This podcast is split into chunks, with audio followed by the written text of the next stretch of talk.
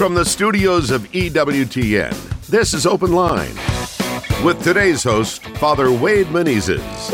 In North America, call toll free 1 833 288 EWTN. That's 1 833 288 3986.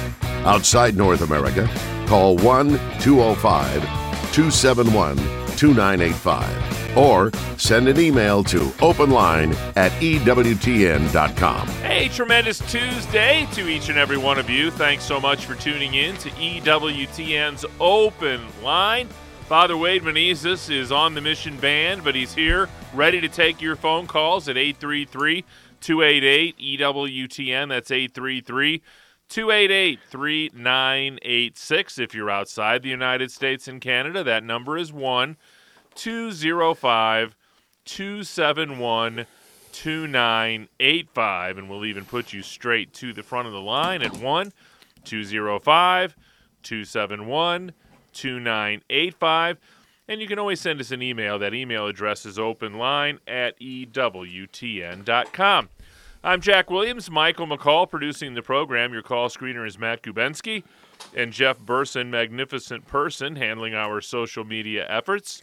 So if you're watching us on YouTube or Facebook Live, you can type a question into the chat window, and it may find its way to us by the end of the program. And our host, as he is every Tuesday, our favorite Father of Mercy, Father Wade Menezes. Do you have time to get the show in before the afternoon milking? That's a great question, as I am indeed in dairy country here in Turlock, California, broadcasting live this hour for Open Line Tuesday from Our Lady of the Assumption Parish here in Turlock, California. So a shout out to our Lady of the Assumption's pastor, Father Larry Machado, and his fantastic staff here who have done such a, a great job in helping uh, promote the parish mission. Uh, Ashley and Dominique in the office and others, and everybody who's come together for the parish mission for over 200 people a night these last two nights, which is fantastic. And so we're, we're, we're going full steam with this five night parish mission in honor of the three year Eucharistic revival titled The Most Holy Eucharist Gift and Sacrament. And tonight's talk is Rekindling Eucharistic Amazement.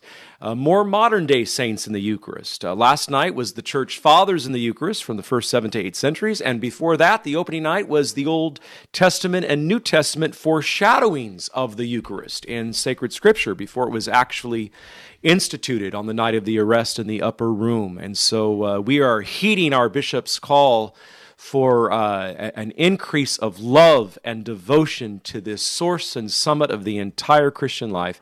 And I wish to thank uh, Father Machado for inviting the Fathers of Mercy. And it's a delight always to come home to my home area of Modesto, Jack, uh, which Turlock neighbors. And so uh, it's, it's great to be here. So last week we talked about the importance of thinking eternity minded. And the reason we want to do that is because we want to be mindful of our particular judgment. That's right. And so I want to continue the theme of last week, living eternity minded, with this week's springboard on the particular judgment and a little bit about the general judgment and how the two differ as we now enter into Advent, which focuses on the two comings of Christ, right? Not only his second coming from the first Sunday of Advent all the way through December 16th, but also his first coming as a babe in a manger, actually in the womb of his blessed mother first, before the manger, uh, which we focus on especially from uh, December 17th to Christmas Day, December 25th, that nine day novena countdown for Christmas.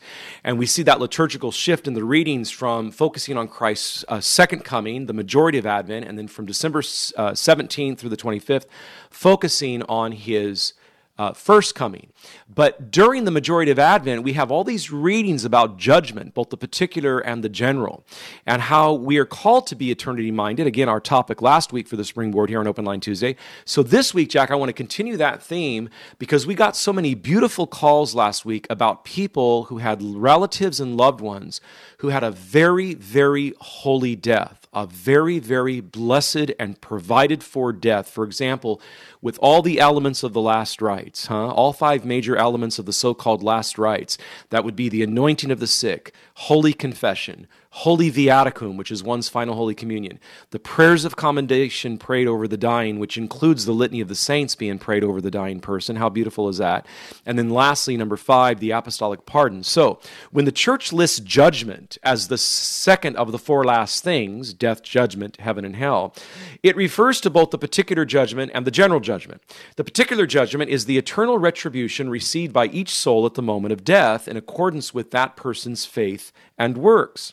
The general judgment, on the other hand, Jack, refers to the end of time at Christ's second coming, when all will be revealed and our particular judgment will be ratified for all to see and to understand. St. Thomas Aquinas says judgment cannot be pronounced on a man until he has run his course of life. Huh? St. Thomas Aquinas also says this everyone, past, present, and future, will be judged. Now then is the time for mercy while the time to come will be the time for justice only. For that reason, the present time is ours, but the future time will be God's only. Huh? And then St. Ignatius of Antioch, early church father, says this All things have an end, and two things, life and death, are side by side set before us, and each man will go to his own place. Okay? So, we don't want to be caught off guard, Jack, is my main thesis here, if you will. This is why St. Paul writes, The day of the Lord will come like a thief in the night. So then, let us not sleep as others do, but let us keep awake and be sober, quoting 1 Thessalonians 5 2 and 6. In short, while we do not know when our particular or general judgment will take place, when it will come, we can surely work on being prepared for death. Again, that is living eternity minded, which was our springboard for last week, uh, as we talked about last Tuesday. And so, if we have listeners right now, Jack, this hour, who did not hear last week's show on November 28th, I encourage them to listen to last week's show from November 28th, as well as today's full show, uh, December 5th, because these two shows really go hand in hand and are so, so appropriately themed for Advent, okay? So, to a question to our open line Tuesday listeners this hour. How much did you think about your particular judgment this week? How much did you think about the general judgment this week? What about the second coming of Christ as the general judgment? How many times do you think about that? While we don't want to have a morbid obsession with these topics, true enough, we do want to have a healthy understanding and appreciation of them as official church doctrine revealed through sacred scripture, tradition, and the magisterium. So, a good rule of thumb, Jack, is for us to ask God for the grace to think about these very topics regarding judgment at least as often as Jesus Christ and his bride, the church, think and talk about them. And what do I mean by that? Well, through his word and through his sacred liturgy, Jesus is very frequently, very frequently telling us that he is coming again. For example, we hear the message of the second coming of Christ multiple times throughout Holy Mass. So, next time you're at Mass, take special note of the Eucharistic prayer as just one example as to how many times the judgment, particular or general, is mentioned. And even more so if certain other prayers are, are used, like the Advent collects and the Advent readings. We're constantly hearing about uh, the judgment of the individual human person. Even the gospel reading uh, might refer to the second coming of Christ during ordinary time or the reality of judgment during ordinary time. Even the Easter season does. So, our Lord and His bride, the church, place these doctrinal themes before us quite frequently. So, let us be attentive to them, huh? So, if you haven't recently thought about the day of Jesus' second coming, or at least His coming at the day of your death, your particular judgment, then you are probably going to be caught off guard. If so, it's not because our Lord and His bride, the church, haven't been warning you, they surely have especially through Scripture and the sacred liturgy. St. Paul tells us clearly, But you are not to be caught in the darkness, my brethren, for that day to surprise you like a thief. For you are all sons of light and sons of the day. We are not of the night, nor of darkness. 1 Thessalonians 5. And I love 2 Corinthians 6 too, Jack. Now is the acceptable time. Now is the day of salvation. How do, how do I know that this isn't going to be the day that I'm called, right? Uh, to, to have my particular judgment. Now is the acceptable time. Now is the day of salvation. Uh, Hebrews 13 says, encourage each other while it is still today, huh? Psalm 118 says, This is the day the Lord has made. Let us rejoice and be glad in it. And Hebrews 4 7 says, Today, if you should hear his voice, harden not your hearts. Huh? So I want when we come back from the break, I want to finish this up with just a few more points. Um, in the meantime, I really want to encourage our live listeners this hour on Open Line Tuesday to continue the theme of last week, and it's with this particular topic regarding judgment. Uh, it ties itself to it. Have you witnessed a very holy and provided for death? Maybe an elderly parent, maybe a child. Uh, we have a whole host of childhood saints who died very, very holy deaths. Saint Maria Goretti, uh, stabbed 11 times, excuse me, stabbed 14 times at age 11 by 20 year old lust addict Alessandro Serenelli, who later converted in prison. And what did Maria Goretti tell her mother on her deathbed the day she died? Mama, Mama, pray for Alessandro that he may be converted, so that I may one day see him in heaven, for I forgive him. I mean, how beautiful is that, you know? Uh, so we have a whole host of saints. Have you witnessed a holy death, a provided for death? Give us a call now. Give a witness call on Open Line Tuesday. 833 288 EWTN. That's our toll free number, 833 288 3986. It's Open Line Tuesday with Father Wade.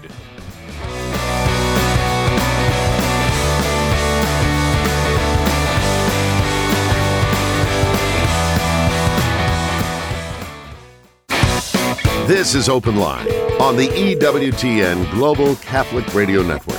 If you have a question, call 1 833 288 EWTN. That's 1 833 288 3986. Outside North America, call 1 205 271 2985. Or send us an email to openline at EWTN.com. Church Pop takes a fresh and fun look at the news shaping our world, featuring engaging, inspiring, and informative Catholic social media content. You can find it on Snapchat, Instagram, and on the web at churchpop.com. And you can get Church Pop directly to your email inbox, which I do every day. Visit EWTN.com and click on subscribe. 833 288 EWTN. That's our toll free number. 833 288 3986. We're talking about being prepared for our particular judgment. Yeah, amen to that. In other words, dying well, right? Wanting to die well. Uh, beginning on page 22 of my book, The Four Last Things, a catechetical guide to death, judgment, heaven, and hell, I write these words, Jack. Holy Mother Church, the bride of Christ, being just that, a good and holy mother, also teaches us the importance of praying for a holy and happy provided for death.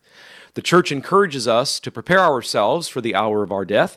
In the ancient litany of the saints, for instance, she has us pray, quote, from a sudden and unforeseen death, deliver us, O Lord.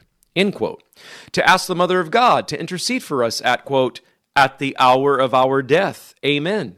End quote. In the Hail Mary prayer. How about that? And to entrust ourselves to Saint Joseph, the patron saint of a happy death. Why is that? Well, we touched upon this a little bit last week. St. Joseph is considered the patron saint of a happy death because of an ancient tradition in the church that holds that on his deathbed, when he died, he was flanked on either side of his deathbed by both the Blessed Virgin Mary and his foster son, Jesus Christ. The Blessed Virgin Mary, his spouse, and his foster son, Jesus Christ. And and this is a, beautiful image, right? This is just a beautiful experience that each one of us can ask for. That when we die, may it be such a holy and provided for death that we too have the Blessed Virgin Mary standing on one side and our Lord Jesus Christ on the other. And I want St. Joseph in front of my deathbed, and I want my guardian angel directly behind my deathbed. So I, I, I add those two as well. So I want to be completely surrounded, right? By happy death, we simply mean the following. First, to die in a state of sanctifying grace, that is, with no known mortal sin on our soul that has not already been sacramentally forgiven. This is why monthly confession, for example, is so important. Second, to receive the sacrament of the anointing of the sick if our death is preceded by an illness. Third, to receive Holy Viaticum, that is one's final Holy Communion. Fourth, to have the prayers of commendation for the dying prayed over us by the priest, which again includes the Litany of the Saints being prayed over you. And fifthly, to have received the apostolic pardon, huh?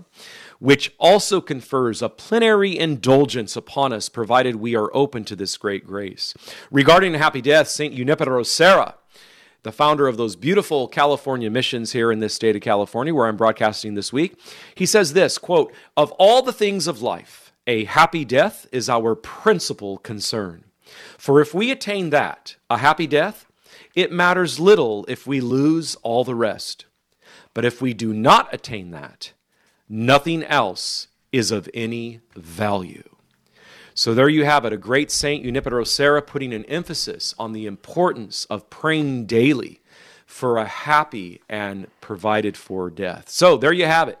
Uh, the importance of being eternity minded. Last week's Open Line Tuesday springboard topic for November 28th, 2023.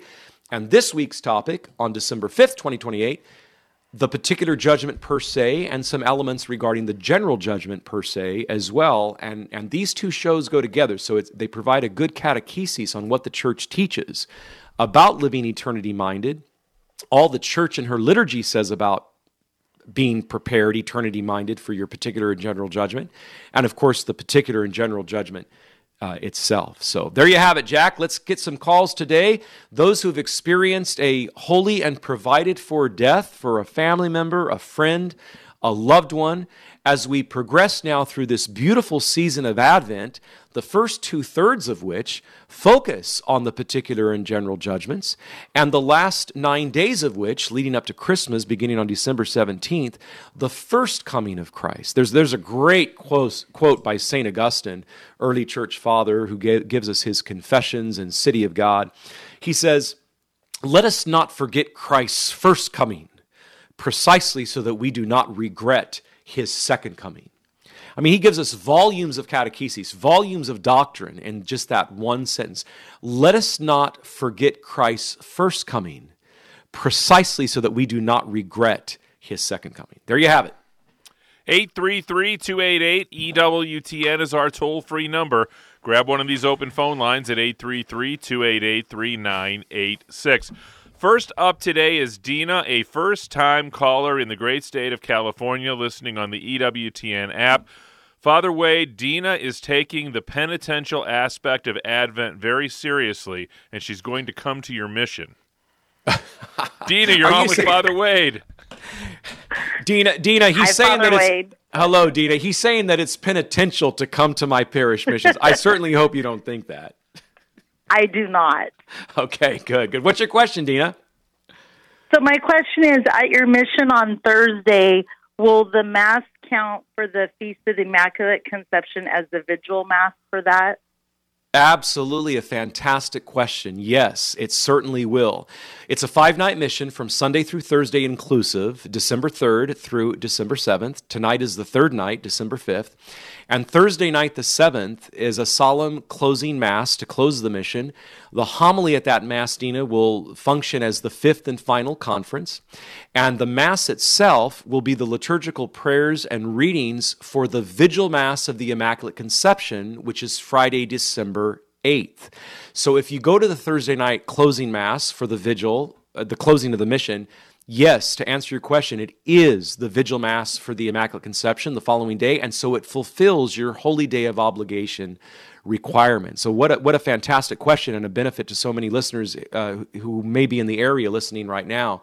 Uh, I want to I want to also acknowledge Dina. Dina was a tremendous help to me this past July when I filled in for Father Isaac Menezes of Holy Rosary Parish during a one month sabbatical while he took his mother to their homeland of the Azores, my own uh, heritage, my own national heritage of, of Azorean Portuguese. While Father Isaac was able to take his mother to the Azores for the month, I filled in for him at his beautiful parish of Holy Rosary for the month. And uh, Turlock, where I'm at right now at Our Lady Assumption, having the five night mission, it's, it's the city or town positioned between my hometown of Modesto and Hilmar. So it's, it's always great to come back. And Dina, I thank you for all your help and assistance uh, that last July when I was there. And uh, we hope to see you again at the mission this, this evening. And so thank you again for such a great call. Dave. 833 288 EWTN is our toll free number, 833 288 3986. Mary Lou in South Carolina gave us a call and she wants to know Father, I heard grumbling is a sin. Is it a mortal sin? Well, a mortal sin has three requirements it has to be grave matter. You have to have fullness of knowledge that it's grave matter, the particular action you're contemplating. And thirdly and finally, you have to do it with deliberate consent of your will. Grave matter, meaning what? It, it contravenes God's moral law, and gravely so, seriously, seriously so. The Ten Commandments, the Decalogue. That's what we mean by grave matter. It has to seriously contravene God's moral law, the Ten Commandments, the Decalogue. You have to have knowledge that the action in question does just that. You have to have fullness of knowledge. And number three, lastly, you have to do it with deliberate consent of your will. If any one or two of those is missing, uh, you have a venial sin. So uh, you, you can't answer that directly. You have to know whether or not you're grumbling over something that's grave matter? Are, are you are you grumbling at re, at a revealed truth like the sacred incarnation? Uh, claiming that there's no way you can believe in Jesus Christ, that it's all a hoax and, and whatever else, even though he's revealed himself, and you're grumbling about the claim that Catholics make that it's all real. Well, if you're grumbling about that, that's grave matter.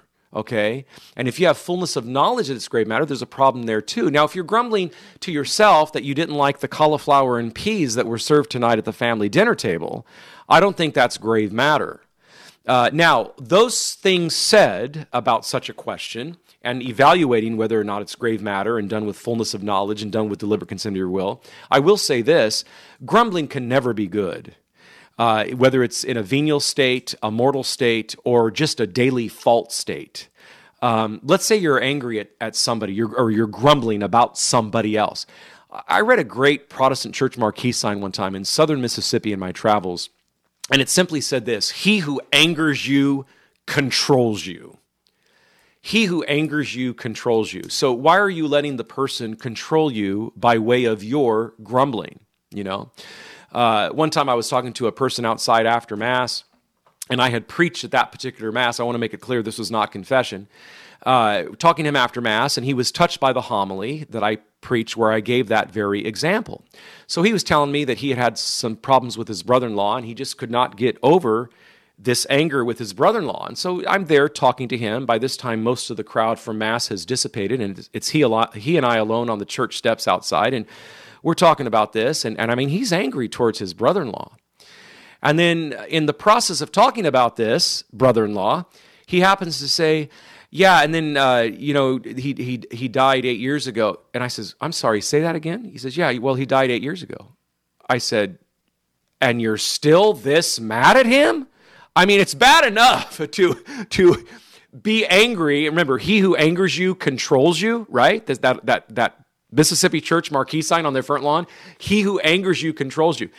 The whole time he's talking about this brother-in-law, Jack, he was talking to me about him and the anger towards the brother-in-law as though the brother-in-law was still living. I mean, it was that pertinent still in modern day and age. And then he happens to say in passing, yeah, and he died eight years ago and you're still holding this anger towards him, brother, this is not healthy. It's bad enough to let a living person control you through your anger, and you're letting a deceased person of eight years continue to control you through your anger. This is just not healthy. So it's so it cannot be good to grumble. Is my point here. Great question. Thank you so much. Couple of open lines for you at 833 288 EWTN. That's 833 288 3986. If you're outside the United States and Canada, we'd still love to hear from you. That number is 1 205 271 2985. Congratulations going out to another member of the EWTN radio family. WSFI Radio in Greater Chicagoland is celebrating 10 years with EWTN. Congratulations to Angela Tomlinson and everybody at WSFI from your friends here at EWTN Radio. Grab one of these open lines 833 288 EWTN. It's a free telephone call anywhere in the United States and Canada. 833 288 3986. And you can always send us an email. That email address is openline at EWTN.com. That's openline, all one word, at EWTN.com. It's Open Line Tuesday with Father Wade Menezes.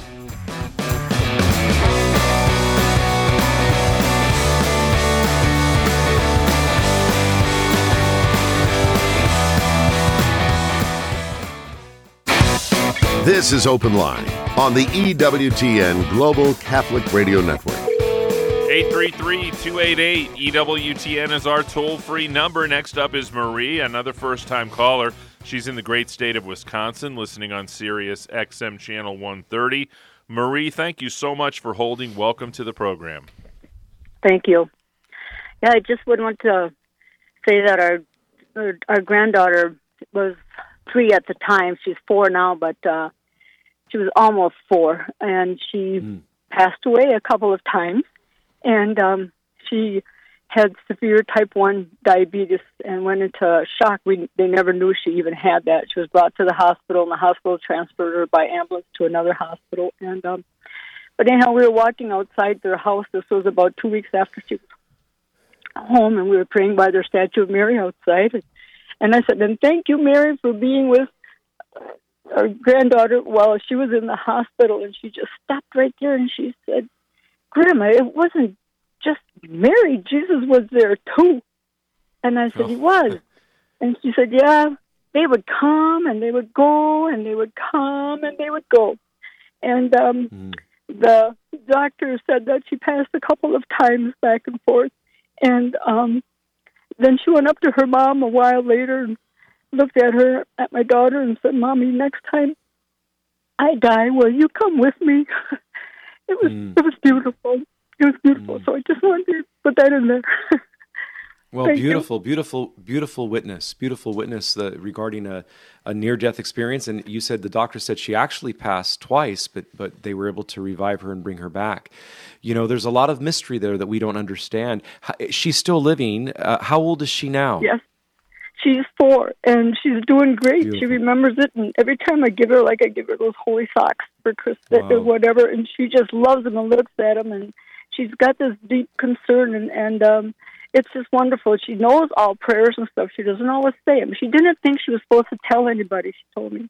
She goes, I didn't think right. she had a little list at the time. She goes, I didn't think I was supposed to tell anybody about this. And I said, Oh yes, everybody needs to know. And I said, That's right. beautiful. But when you said Jesus on one side and Mary on the other, Okay. All right. Well, thank you so much for a beautiful witness, uh, Marie. We really appreciate that regarding your little granddaughter. And God bless her and continue to bring her to full and complete health. 833 288 EWTN. That's our toll free number, 833 288 3986. Joy is another first time caller in the great state of South Carolina listening on the EWTN app. Joy, you are on with Father Wade.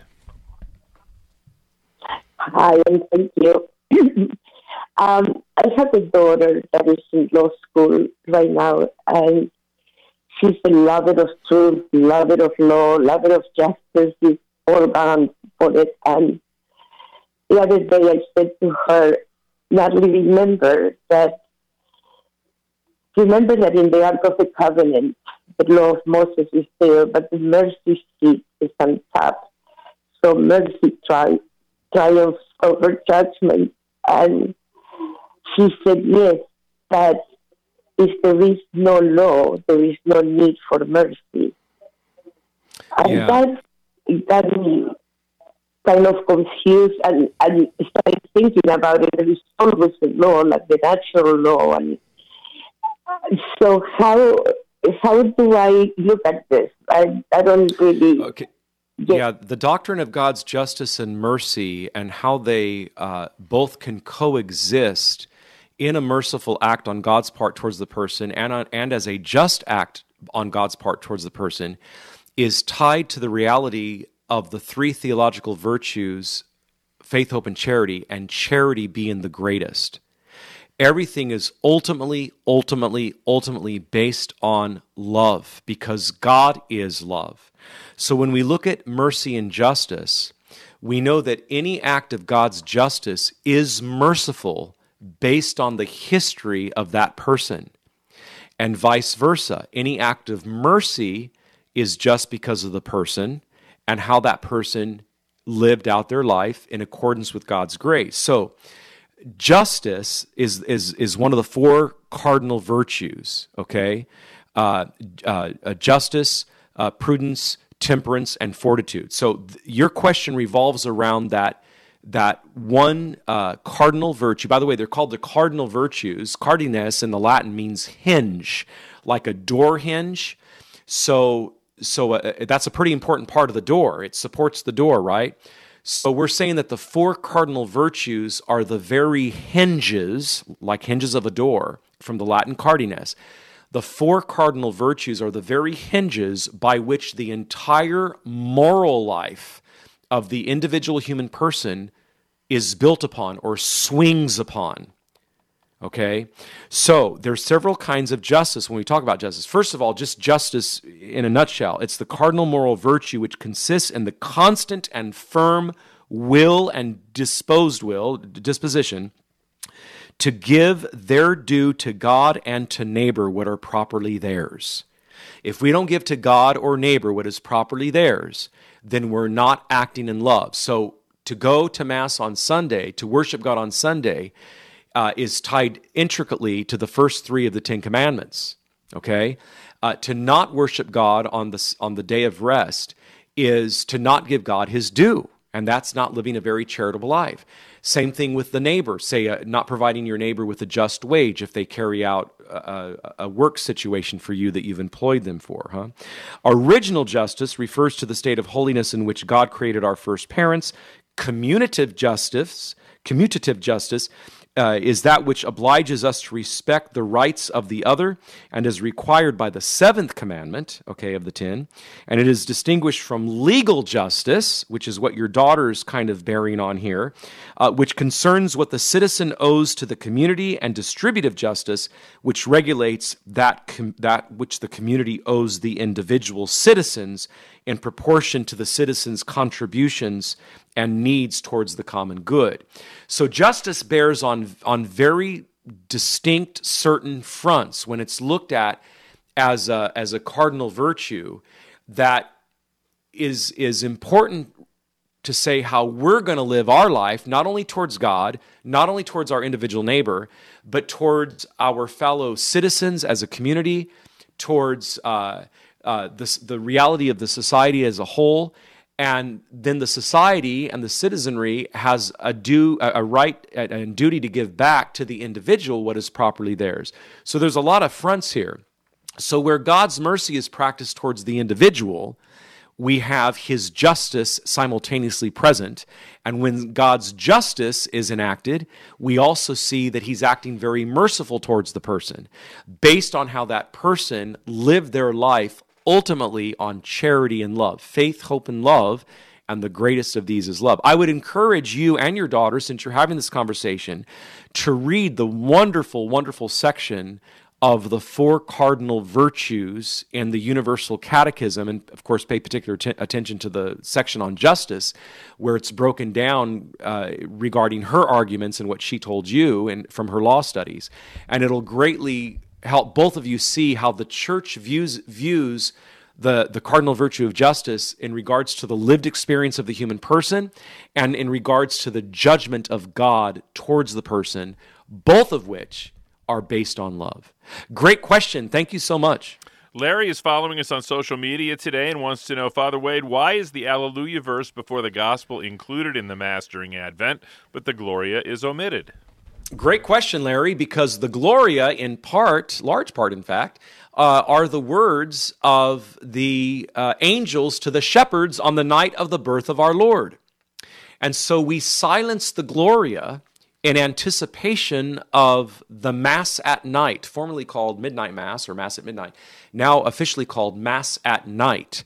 Uh, there's the vigil mass, there's the mass at night, and then there's the Christmas masses during the day. So the vigil mass uh, can take place uh, at, a, at a vigil hour, say four, five, six o'clock. The Mass at night usually takes place anywhere from 9 o'clock onwards. I see it mostly celebrated now between 10 and 12 midnight. Many, many places still have it celebrated at midnight, which in that case would already be December 25th, but it can technically be celebrated on December 24th, like at 10 or 11 o'clock as well. So, up until the Vigil Mass, when we hear the Gloria again, the Vigil Mass of Christmas, when Jesus is born, celebrating his nativity, right? That's when we hear the words of the Gloria from the angels to the shepherds. And so, because Advent is more of a sober, awakening season where Lent is more penitential, Advent has penitential aspects to it too. For example, both liturgical seasons of Advent and Lent wear the violet vestments, right? A penitential color, violet. So, there are some penitential ties to Advent, but where Lent is more strictly, strictly penitential, Advent is more minorly penitential, and more majorly focusing on sober awakening judgment etc in fact the springboard topic next week in, the, in our second week of advent will be about an overview of the liturgical season of advent. So larry be sure to turn, tune in next week and we'll learn, learn more about the liturgical season of advent. But that is why the, uh, the gloria is suppressed during the sundays of advent because we are we have a sober awakening uh, anticipatory uh, uh, weight, if you will, to the to the great coming visibly into the world of the Messiah, when we can literally see him outside the womb of the Blessed Virgin. And the angels, of course, convey all this in the great Gloria in excelsis Deo. Glory to God in the highest, and peace to his people on earth. The words of the angels to the shepherds, who then go in adoration uh, to uh, the manger of the infant God man. Great question, Larry. Thank you so much. So, why is the Alleluia suppressed during Lent but not during Advent? Why is the Alleluia suppressed during Lent but not during Advent? Because we will hear the Alleluia on Easter morning. And so it's suppressed in, anticipa- in anticipation of the very penitential season of Lent. It's suppressed until we can hear it at the mother of all vigils. The church calls the, the Easter Vigil Mass that very title. The Easter Vigil is the quote, mother of all vigil, end quote uh, all vigils. And uh, that is when we will hear it again. And so it's again, it's a holy suppression of, of the Alleluia during Lent in anticipation of what will come uh, during the sac- at the end of the sacred triduum when we celebrate the Easter Vigil Mass. Next stop for us is the great state of Florida. Michelle is listening on Guadalupe Radio. Michelle, thanks for holding. You're on with Father Wade. Uh, yes, good afternoon. Um, you had asked for witnesses to a holy death. Yes. Uh, earlier in the show, and I just wanted to uh, share my mother's holy death um, in 2004, and to be God to God be the glory for this. Uh, my mother was living in our home with cancer. Uh, on Wednesday after Easter, she asked me to put her pajamas on. She wanted to get into the hospice bed, and so we did that. And she never got out of that bed again until she died uh, mm. a couple days later during the time that she was in this bed, our pastor stopped by every night for prayers to bring her the precious blood uh, because that's all she could um, consume a, a, few drops of that. Um, but she received, you know, the, the, anointing of the sick, and I believe she had confession. Uh, my mother was a lifelong Catholic, mm. faithful Catholic, and um, is always was always thinking about other people. And a beautiful example for me, um, my husband's mother was up in Maryland. We were in Florida, and th- the family was holding a 75th birthday party for my mother-in-law. My husband was scheduled to go. With my mother taking a sudden turn for the worse and knowing that the end was coming, he was going to cancel the trip to his mother's uh, birthday party, and my mother poked out her little bony finger and she pointed right at him at the foot of her bed, and she said, "You go to your mother's party." Mm. So, so he did. Which to me, here she is dying, and she's thinking of my mother-in-law, and she's thinking of my husband, and that was such a beautiful witness. Um, as we prayed with her every night, my pastor and I, sitting by her bedside, and she was, you know, kind of out of it um, at one point during the prayers, she opened her eyes a little bit, and we had a lean close. But we clearly, both Father Mike and I, clearly heard her say, "I'm being open. No, I'm being guided. The way is the way is open. I'm being guided." Beautiful. And that was so beautiful. And um, then the Lord took her home on Divine Mercy Sunday. Oh, what a grace! So what a grace! I, I believe I uh, was given the first class witness to a holy death and to how to age and die in God's grace and mercy. Sure. So I, I, would agree. I would agree with you with you on that, Michelle. I, I would agree with you fully on that. And uh, you you said that that uh, uh, they receive the the fullness of the five elements of the last rites. Is that is that correct? Is that what you intimated? Yes, I believe so. I was not aware of that until you mentioned those five steps mm-hmm. on um, in, in, the show, and uh, I, yeah. I really had not looked at that. But I, am thinking she probably hit most of those. Yeah, again, that would be the uh, the sacrament of the anointing of the sick, uh, confession. Number two, if the person feels they need to go, and of course, if they're able to go, they may not be able to go if if it's a like, for example, a intensive care unit, ICU unit in a hospital, and they have a lot of apparatus on them. Let's say just following a, a, terrible car accident and they have a lot of breathing apparatus on them, uh, they may not be able to make a confession. But, but nevertheless, the five elements are uh, that constitute the quote unquote last rites are the anointing of the sick, the ability to go to confession, okay, if they feel they need to go, uh, the prayers of commendation for the dying, which includes the litany of the saints being prayed over the person, uh, one's holy viaticum, one's final Holy Communion. Again, if they're able to receive, like confession, they may not be able to receive because of apparatus on them. And fifthly and lastly, uh, the apostolic pardon, which doubles as a plenary indulgence uh, at the very moment of death. And, uh, you know, tabernaculum, where we get the English word tabernacle from, uh, it means tent in, from the Greek. Uh, think of the third trope of, of the Angelus prayer, and the Word became flesh, and He dwelt among us. Well, I love the Greek translation because it says, and the Word became flesh, and He pitched His tent among us. Okay? A shepherd pitches his tent with his sheep in the pasture because he doesn't want to leave the sheep alone, because then there's a chance that predators will come to attack his sheep. So instead, the shepherd will pitch his tent. And inside of our Catholic churches, where we reserve the host, the consecrated host, for the homebound and for the sick who can't make it to Mass. Secondarily, we reserve the host for adoration, but primarily we reserve it for the sick and homebound. I'm building up here talking about Holy Viaticum. This is why our Lord has pitched his tent, his tabernaculum, his tabernacle inside of our Catholic churches. He is with us because he doesn't want to leave us alone. The shepherd is among us in his true, real, and abiding presence in his body, blood, soul, and divinity from the words of consecration onwards at Holy Mass. And we reserve these consecrated hosts following Mass, right? So, should you receive Holy Viaticum, your final Holy Communion, and you die soon after that, okay, guess what? You die a tabernaculum. You die a tabernacle because you are reserving in you the sacred species of the consecrated host. The church holds that the, the consecrated species remains in the person after reception of Holy Communion for about 15 minutes, give or take. I mean, a lot of that depends on the physiology of the individual person, you know, uh, weight, uh, body heat, etc. So for some people, it may be shorter. For some people, it may be a longer period than 15 minutes, and, and again, some shorter. But an average would be about 15 minutes.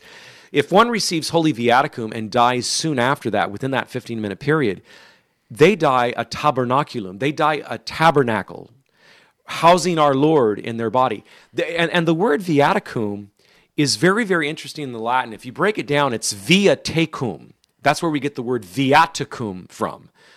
Uh, again, one of the five elements of the last rites, viaticum. Uh, but if you break it down, it's via tecum, which the literal English would be to take with you, to take it with you. In other words, you're taking the consecrated host with you from this earthly realm into the eternal realm. From man's time, chronos, where we get the word chronology from, into God's time, the kairos. Okay? And this is why I like to say if one receives the last rite, well, really with any of the seven sacraments, but especially with anything involving the Eucharist, the Eucharist itself or, or the last rites, which also includes the other sacrament of the anointing of the sick and the other sacrament of confession. But whenever we celebrate any of the seven sacraments, what, what we're experiencing is the chronos of man and the kairos of God colliding. And that's just a beautiful thought. and, and, to die a tabernacle housing our Lord, just like the tabernacles in our Catholic churches house our Lord, the, the, consecrated host with him truly present for the sick and the homebound. What a powerful witness, and how beautiful to see that holy and provided for death. Uh, with those elements of the, of the last rites. Thank you so much, Michelle, for a, a great uh, uh, witness call from Florida today. We really appreciate it. I will be in New Port Richey, Florida, next week for a four night parish mission at uh, St. Thomas Aquinas Catholic Church to serve Father Eric Peters and his entire staff and all of his parishioners. So from Turlock, California this week to uh, New Port Richey next week. And I believe it's Tampa I'm flying in. Does that sound right, uh, Michelle? Is Tampa near New Port Richey? Yep. Okay, yeah, Jack knows. That's right. Jack's a Floridian now uh, since marrying his lovely wife, Pas- Johnette. Pasco County will never be the same. Yeah, that, that's right. Thou hast said it, Jack. All right, Michelle, thank you so much for a great call.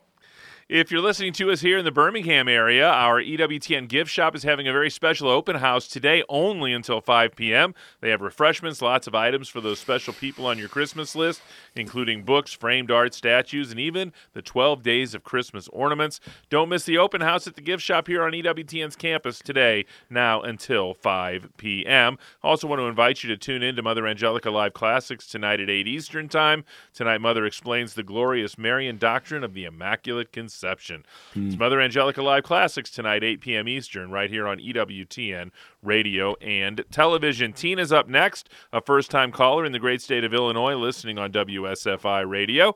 Tina, you're on with Father Wade. Hi, thank you for taking my call. I have you're- a quick question. So, my question is: is I find myself often during um, the mass that I am kind of speaking Father's words um, to myself, like during the consecration. I do it mostly for me because I feel like I am more engaged uh, in the words. I feel like they're going directly into my heart and my soul. But I do want to make sure that I am not uh, in any way disrespecting um, Father and his position. Sure, sure. So there's definitely uh, the, the the parts of the priest at mass and the parts of the laity at mass. To follow in the Roman Missal, and you can buy your daily Roman Missal or Sunday Roman Missal through EWTNRC.com at your local Catholic bookstore, and you can follow along the priest's parts and literally be reading them silently as he's saying them aloud, and even the parts that he says silently to himself, you'll know what those are from the Roman Missal as well. There's nothing wrong with that, following along with the Missal, huh?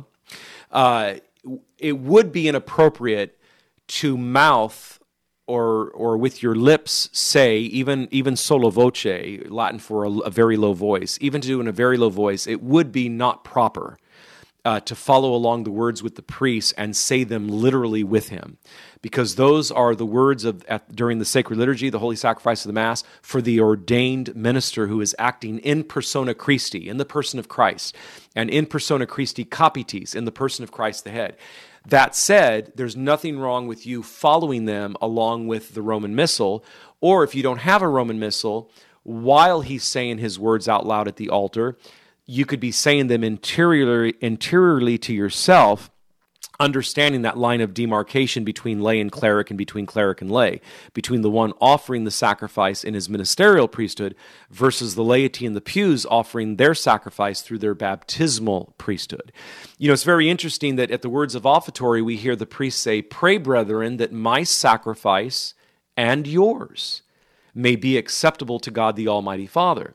This is right after right after the offering of the bread and wine. I say bread and wine because the Eucharistic prayer hasn't taken place yet. Consecration hasn't taken place yet. But he's offered the bread and wine during the offertory. And, and what closes the offertory is, just before the preface prayer, is pr- the priest saying in his ministerial priesthood, Pray, brethren, that my sacrifice and yours may be acceptable to God the Almighty Father. Well, what he's saying is, is this. He's saying this Pray, brethren, brothers and sisters, gathered in the pews in front of me, that my sacrifice and your sacrifice, laity, may be acceptable to God the Almighty Father. Well, wait a minute. If a priest is the only person who can offer a sacrifice, how is it then that he's saying to the laity to offer their sacrifice? Because they're offering their sacrifice through their baptismal priesthood, also known as the common priesthood of all the baptized, which is not a sacrament, but is tied to the sacrament of baptism. The priest is offering the Mass through his ministerial priesthood, which is a sacrament, and it's called the sacrament of holy orders. Both priesthoods, the ministerial priesthood of the priest, the sacrament of holy orders, and the baptismal priesthood of all the laity, what's called the common priesthood of all the baptized, are different in kind. Again, one's a sacrament, one isn't. They're different in kind, but they both partake in the threefold office of Jesus Christ as priest, prophet, and king. So, through your baptismal priesthood, you are offering a sacrifice. But the parts proper to the priest are proper precisely because of his ministerial priesthood. Okay. But that's why we're able to hear those beautiful, beautiful words during Mass. Pray, brethren, or pray, brothers and sisters, that my sacrifice and yours may be acceptable to God the Almighty Father. Uh, so I wouldn't whisper the, the priest parts aloud. I wouldn't even whisper them sotto voce in a whisper. Uh, if anything, just interiorly to yourself. But get a Roman Missal and follow along that way. That's what I would recommend. Great, great question. Thank you so much, Dino. Father, would you leave us with a blessing? I certainly will, Jack. May the blessing of Almighty God, the Father, and the Son, and the Holy Spirit descend upon all of our Open Line Tuesday listeners and remain with each and every one of them this day and always. St. Joseph, terror of demons. Pray for us. On behalf of our host, Father Wade Menezes, our producer, Michael McCall, call screener Matt Gubensky, and our social media maven, Mr. Jeff Burson. I'm Jack Williams. Thanks so much for tuning in. Back at it tomorrow with Father Mitch on EWTN's Open Line Wednesday. Until we get together then, God bless.